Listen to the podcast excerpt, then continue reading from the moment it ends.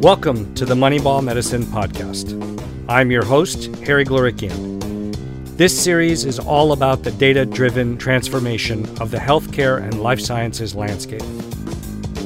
Each episode, we dive deep through one on one interviews with leaders in the new cost conscious, value based healthcare economy. We look at the challenges and opportunities they're facing and their predictions for the years to come. My guest for today is Dekel Gelbman, who is the founding CEO of FDNA. He leads the corporate and business strategy of an innovative digital health company that develops technologies and SaaS platforms used by thousands of clinicians, researchers, and lab sites locally in the clinical genomic space. The main mission of the company is to give hope to children with rare diseases and their families.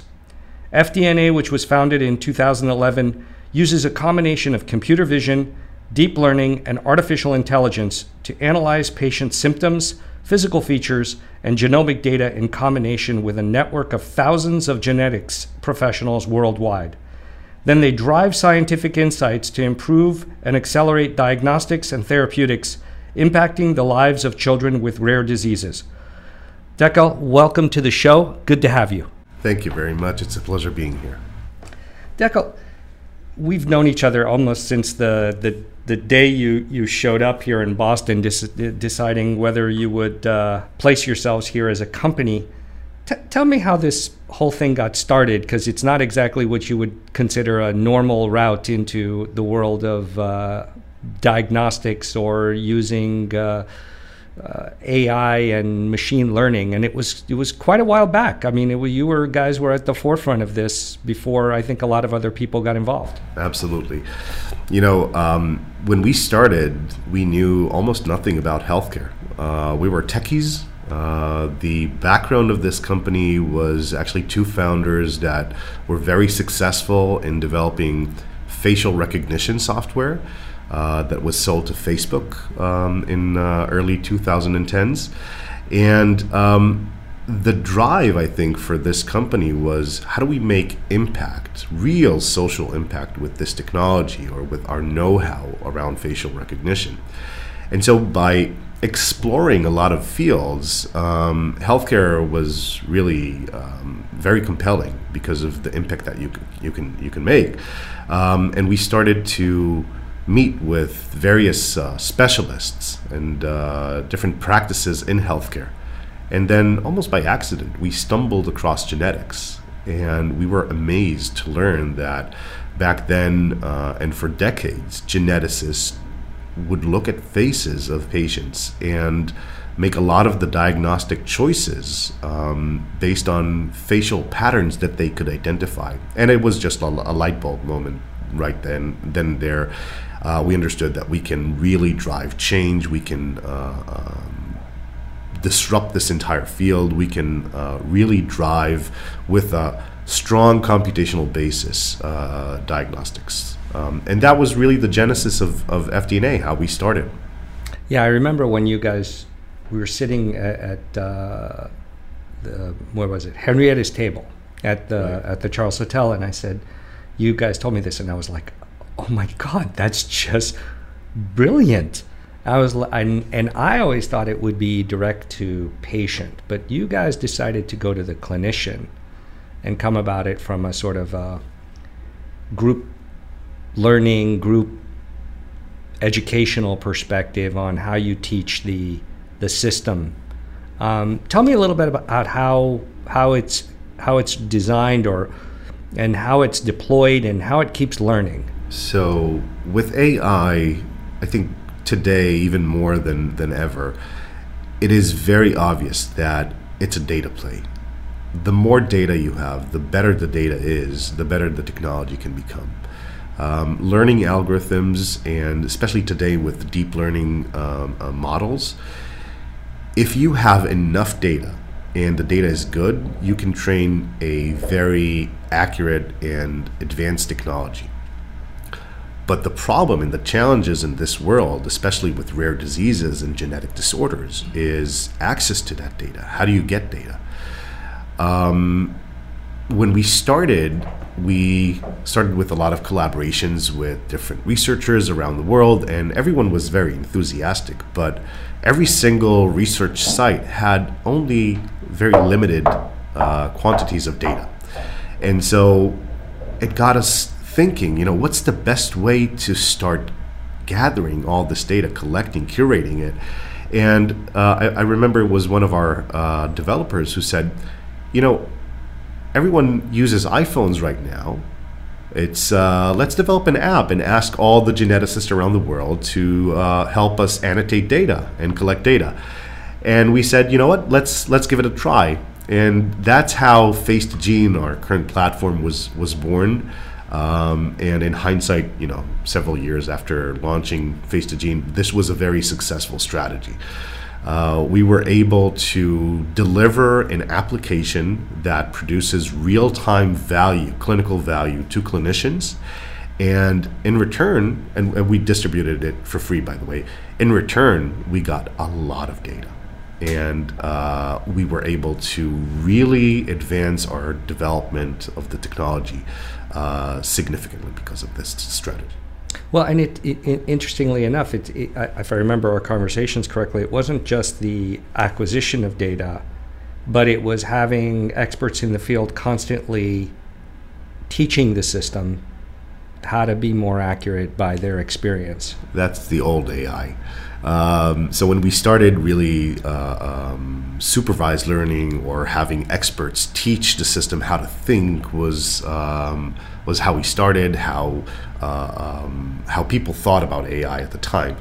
In 2014, um, there was a different trend towards deep learning, where you really don't teach the system anything. The computer identifies uh, uh, patterns on its own. Uh, it's sort of a black box, and that's some of the criticism towards AI today is is that being a black box, um, and that made curating quality data even more important, more significant to that process because we no longer influence the system's um, method of learning. So everything that we influence is how we collect the data, how we ensure the quality of the data, and how we feed the system with data to avoid biases, overfitting, and a lot of the different problems that AI presents uh, today with uh, with deep learning. Can you give me some examples of where this has really changed the timeline, improved the diagnostic odyssey, um, how that's affected, you know, a, a, patient or a family, and where do you see this? Uh, you know, where do you see it going from a cost perspective and so forth? Absolutely. So you know, it's very hard to give. Uh, macro examples or uh, uh, macro data about time to diagnosis. But um, on a case by case basis, we hear all the time from our physicians, from physicians using Face2Gene, how this integrated into their workflow, how it simplified the workflow, how it helped them choose the right diagnostic test, how it helped them uh, identify specific uh, diagnoses for patients that were looking for diagnosis for years. So there are multiple examples, and they've been published elsewhere, both in, in uh, scientific publications and in the media. But I want to tell you um, is what we've learned in our journey, because when we, uh, you know, as, as you uh, articulated it in, in the beginning, the mandate uh, that we had going into this um, journey was how can we help physicians identify uh, or diagnose rare diseases in pediatric settings earlier.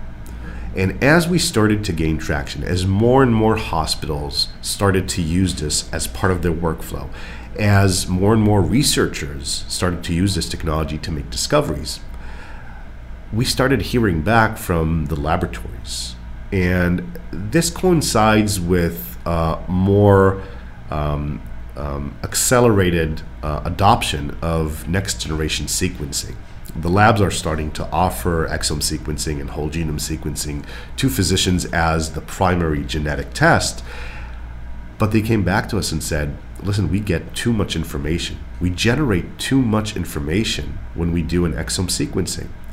And so, if we want clinicians to really adopt this as a test because of the broad coverage, we need to make sure that when we analyze the results, we present to them results that are um, uh, relevant, clinically relevant.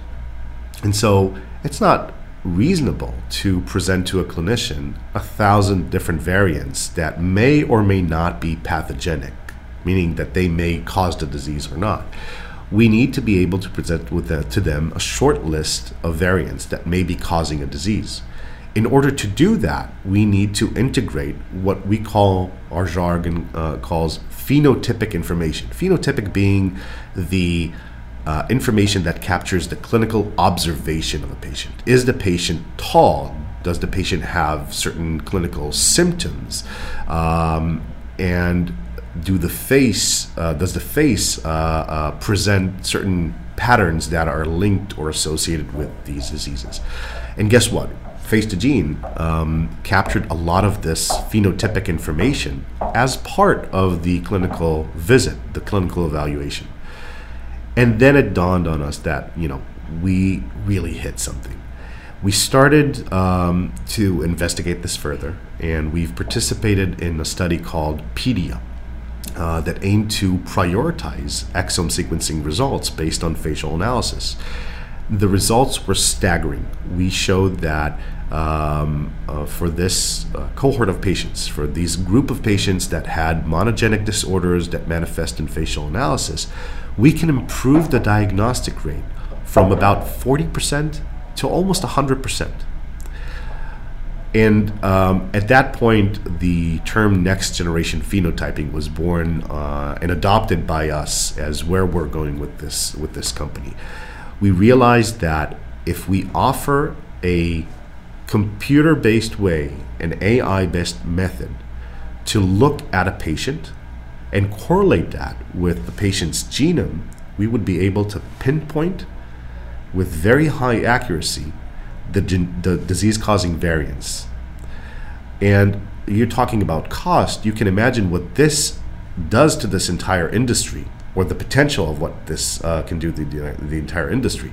This can facilitate genome sequencing for the entire population. Uh, and it now makes sense because we have a scalable approach into how to analyze and interpret genome sequencing data for the entire population. And this could uh, have a lot of impact on the future of precision health or precision medicine.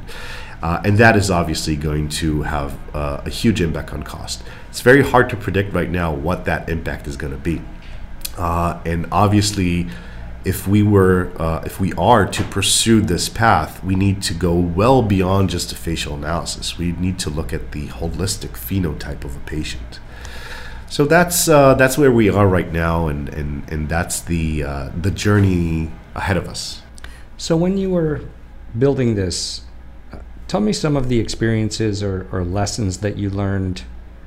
You, you know you, you originally said, you know, we were working on algorithms, then we went to a black box machine learning system, and um, you've worked it into the physician's workflow. Uh, g- give me some of your experiences on what it really took to get this to where it is today. I, I think you touched on that uh, last point. I think is the most important one and the most difficult one in uh, in healthcare today is integrating with workflow. Um, it is uh, almost unimaginable to change the workflow of a caregiver. Uh, they're just too darn busy. And um, trying to re educate them is never going to work. Um, a lot of startups are trying to circumvent the healthcare uh, provider. We don't believe in that future. We don't think that um, providers would disappear. We just think that their role is going to change. And so our strategy was how do we empower the caregivers? How do we empower physicians? And we do that by giving them pertinent data and, and, and giving them the ability to make uh, um, uh, educated decisions. So we're helping physicians and they're grateful. And the the community of clinical geneticists or medical geneticists really embraced us because we were giving them something that they were missing for years and years. And so we, uh, we actually saved them a lot of time. The traction uh, and the responses and the endorsement that we received from the physician was where we were focused, uh, I would say, in the last four years. Really, how do we give, uh, how do we provide tools that are useful? Um, and um, you know, a lot of this is exploration. We develop something, we test it, uh, we get feedback from the uh, clinicians. Sometimes they love what we do, sometimes they don't. But they're very open and they're very responsive. So for us, that is probably one of the biggest assets that we have as a company is our relationships with our uh, user base. Um, and, and that really was uh, important in our approach of how do we develop this technology. Everything is driven by what can be useful for our target audience.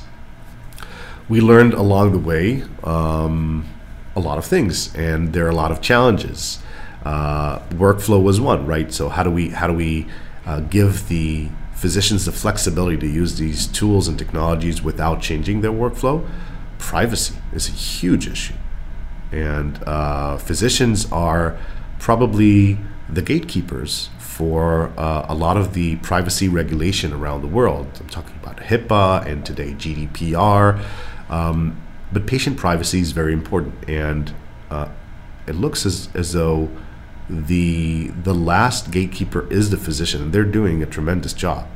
But we had to step up and improve our entire process uh, and go through compliance uh, uh, processes and ISO certification. Uh, today, we're ranked one of the highest ranking uh, um, scores on AWS as, as uh, in terms of our security and privacy infrastructure, but it took a lot of effort. another thing that we've learned, I think, is how to be ethical in AI. And this is a, I think, a hot button today. Um, specifically in genetics, along the years, most of the data that was curated was curated for Caucasian populations. And this created a huge gap in our knowledge, our medical knowledge as a society, on other ethnicities. And, um, and so we made it a point to diversify our database so that we can be used not only for Caucasian population, for, but for ethnicities in Africa and Latin America and Asia Pacific. And this made a huge difference, by the way. Not only uh, did it made us uh, um, grow our presence, and today we're um, being used in over 130 countries around the world, but it actually improved our AI.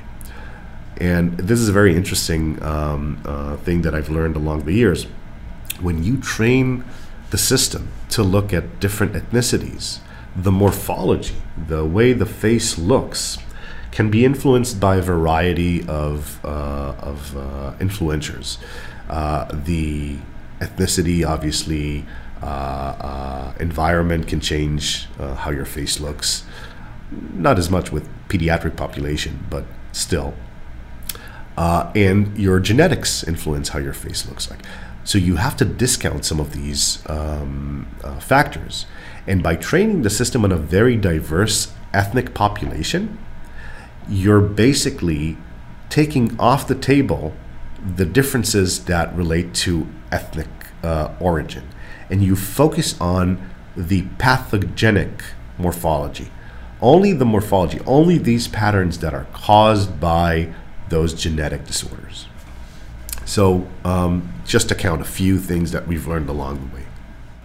How big of a data set do you need to, or where are you guys now compared to where, you know, it was just a few years ago? I, I imagine that acquiring this data because of the app is much easier. The amount of data that you're able to get in is significantly higher than going out there and trying to do this yourself or coming up with a a uh, specific piece of instrumentation necessarily to do this. Um, and then it was just recently that you guys started incorporating the genomics part of it, or the announcement was not that long ago.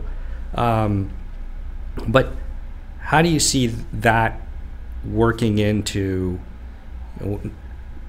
the success of the company? We we've we always try to come up with some special piece of technology, whereas I feel like the tech world is moving so fast forward, and what it's bringing is is pretty damn good quality, and it keeps improving. Thinking, you know, you know, the iWatch and the detail you can get off of an iPhone camera and so forth. So, how do you see that playing a role in what you guys are doing? So, um, you know, again, one of the challenges uh, um, at, at the outset of the company was dealing with very small uh, amounts of data. Our target um, uh, number of diseases, just with the facial analysis technology, is uh, somewhere between 2,500 and 4,000. Um, and for each of these diseases, sometimes there are only five reported cases in the history of, uh, of uh, publications. So we're working with extremely small sets of data. Uh, for us, that was a technology challenge that we've uh, addressed through some uh, uh methods like translational learning, where we learn from bigger data sets and then we take that back to a smaller data set uh, and apply what we've learned. But uh, generally speaking, um, we work with very, very small data sets across or, or for each specific indication. Face2Gene was very successful in, in, in, in, gathering more and more information. To date, um, we have more than 100, uh, 120,000 patients that were processed and analyzed through Face2Gene. And obviously, that enriches our database. The pace uh, of uploading more and more patients into the system is increasing um, every month. And so I wouldn't be surprised if in um, two to three years uh, we will actually reach uh, uh, around a million patients processed through this uh, um, system. So that really enhances our ability not only to improve um, the AI around identification of specific phenotypes, but it also broadens the, the coverage so we can see more and more diseases. And you were talking a little bit about other sensors like the iWatch. Um, part of our next generation phenotyping um, approach is indeed to enhance our collection from uh, beyond just the facial data into other phenotypic data. So, vital signs that are collected through uh, wearables are part of that video processing, even voice processing. So the voice can be uh, a very strong indication for certain diseases. Um, obviously, uh, medical device information that is collected through existing medical devices uh, and, and, medical imaging, all this information should be funneled into a central location that uh, will be able to uh, improve our insights.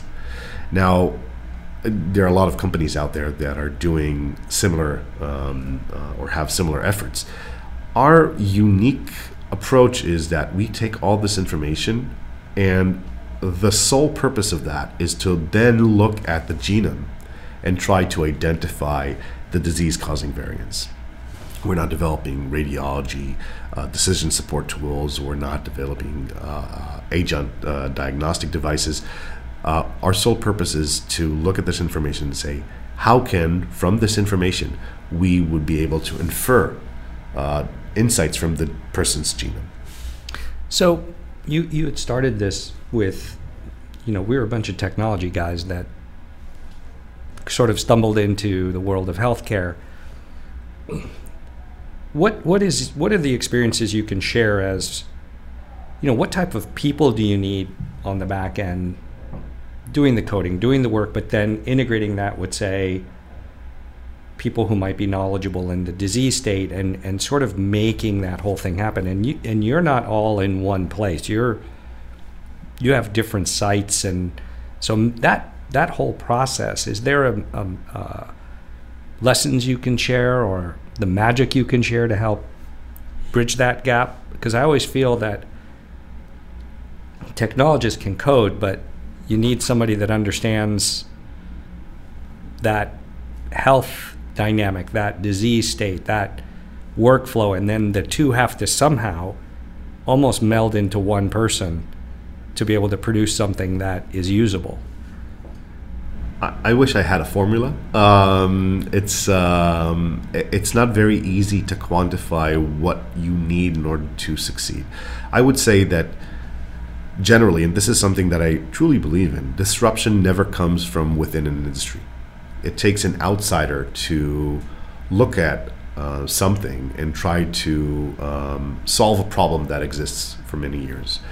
At the same time, without the relationships that we've um, uh, created over the years and without the involvement of medical geneticists in our company, we would have never um, understood the the breadth and the depth of the problems that we're trying to solve. So, for us, the the uh, AI approach was very straightforward, but going into diving into the details, it started to become extremely complex in terms of, how uh, uh, syndromes are categorized, uh, how genetics works, and, and, and that's information that we, we simply didn't have.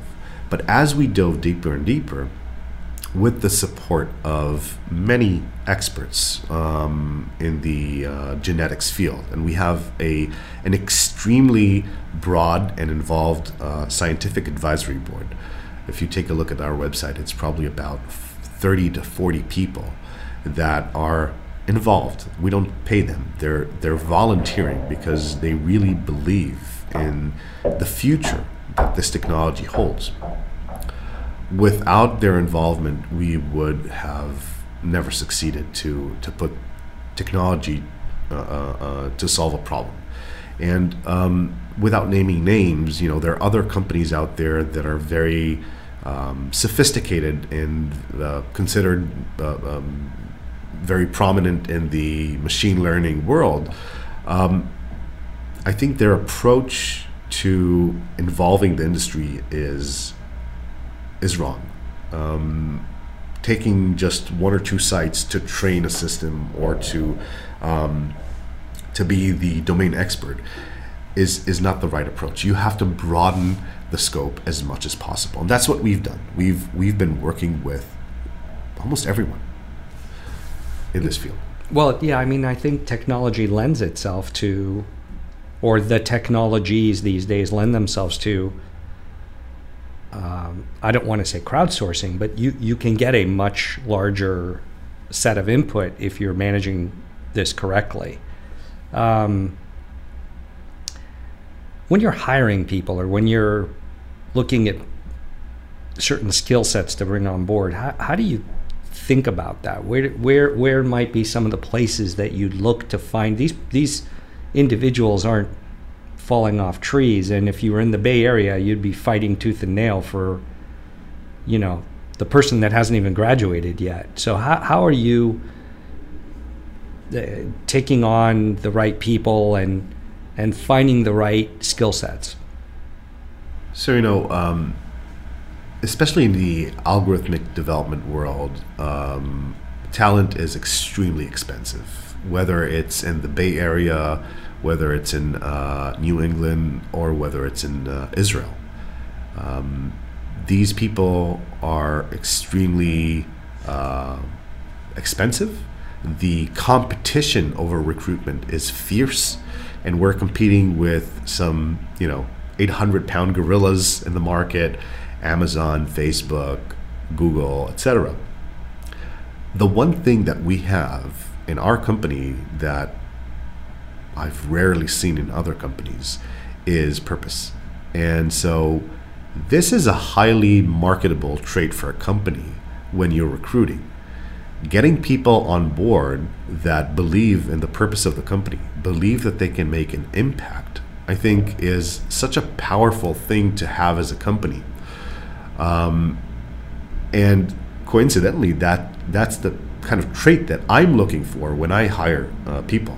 So experience is important, and dedication, diligence, intelligence, all these traits are very important. The number one trait for me, though, is passion. Because I truly believe that if you're passionate about what you do, and if you enjoy what you do, and if you believe in what you do, then you're gonna uh, put you know more from yourself into the company. You're going to be more productive. You're going to care. Um, and so that is probably the number one trait that I'm looking for when I'm hiring people. And that doesn't have to do with geography or with uh, where you went to school. It's just, you know, um, it's what you care about. Um, and so it's, uh, it's, it's not that rare to find patient, uh, uh um, um, employees uh, and talent that connect to the mandate of the company, that believe in our vision. Um, and recruitment has never been a huge issue for us. So, where do you see the company going next from a technology evolution perspective, from a clinical impact perspective?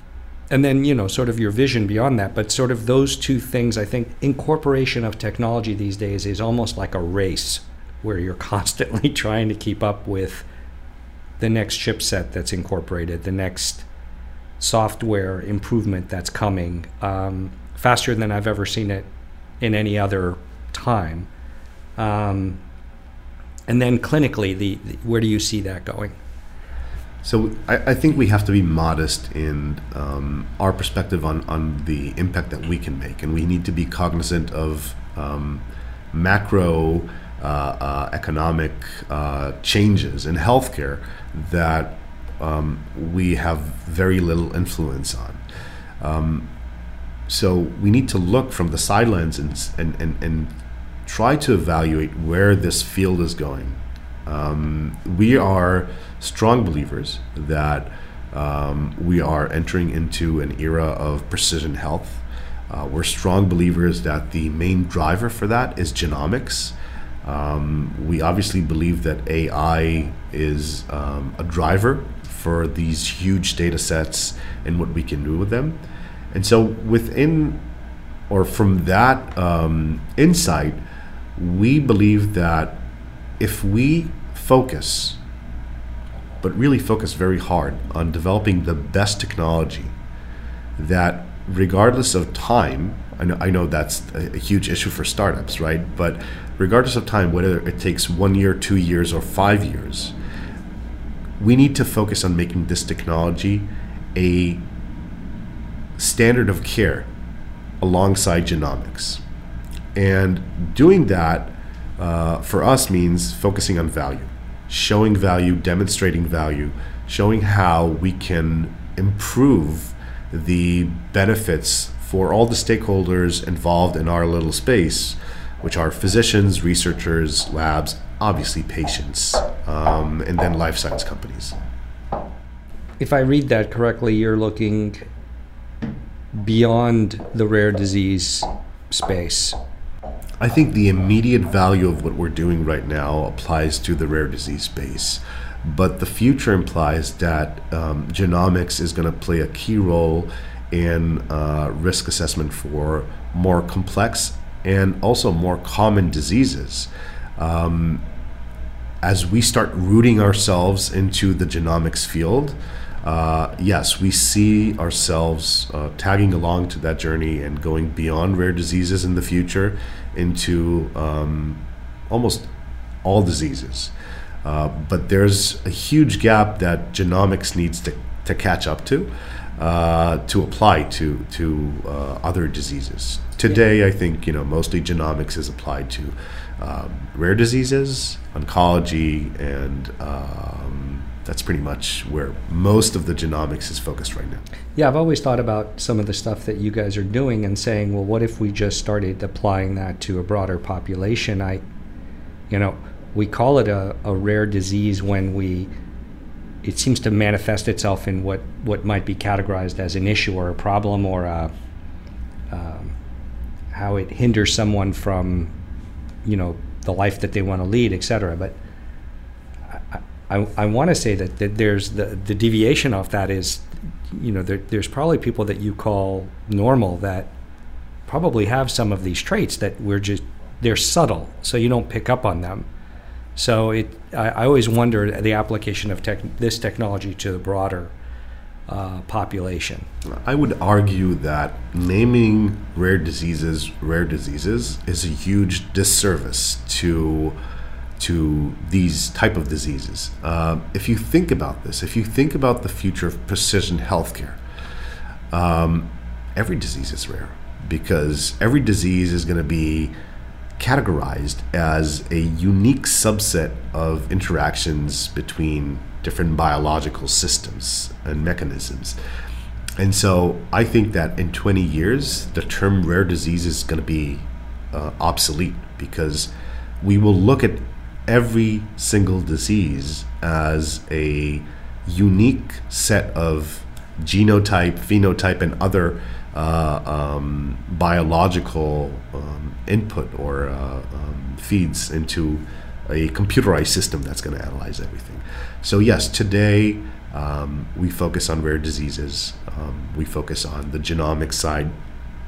And uh, but that's I, I think that's going to change along the years. We, we definitely look at, at FDNA on a very long term scale. Um, we've always been able to do that with the support of our investors and uh, the founders and even our employees. And I think that this is the right way to look um, at a startup company. Anything I haven't asked you, words of wisdom, you know, experiences that you want to share before we, we sign off? No, I think uh, you've done a great job. Thank you. uh, it was uh, it's it's always a pleasure to uh, uh, to talk to you, Harry, and and hear your uh, insights on the world of healthcare and, and how that's developing. Um, I think we have the privilege to be operating in a very unique era.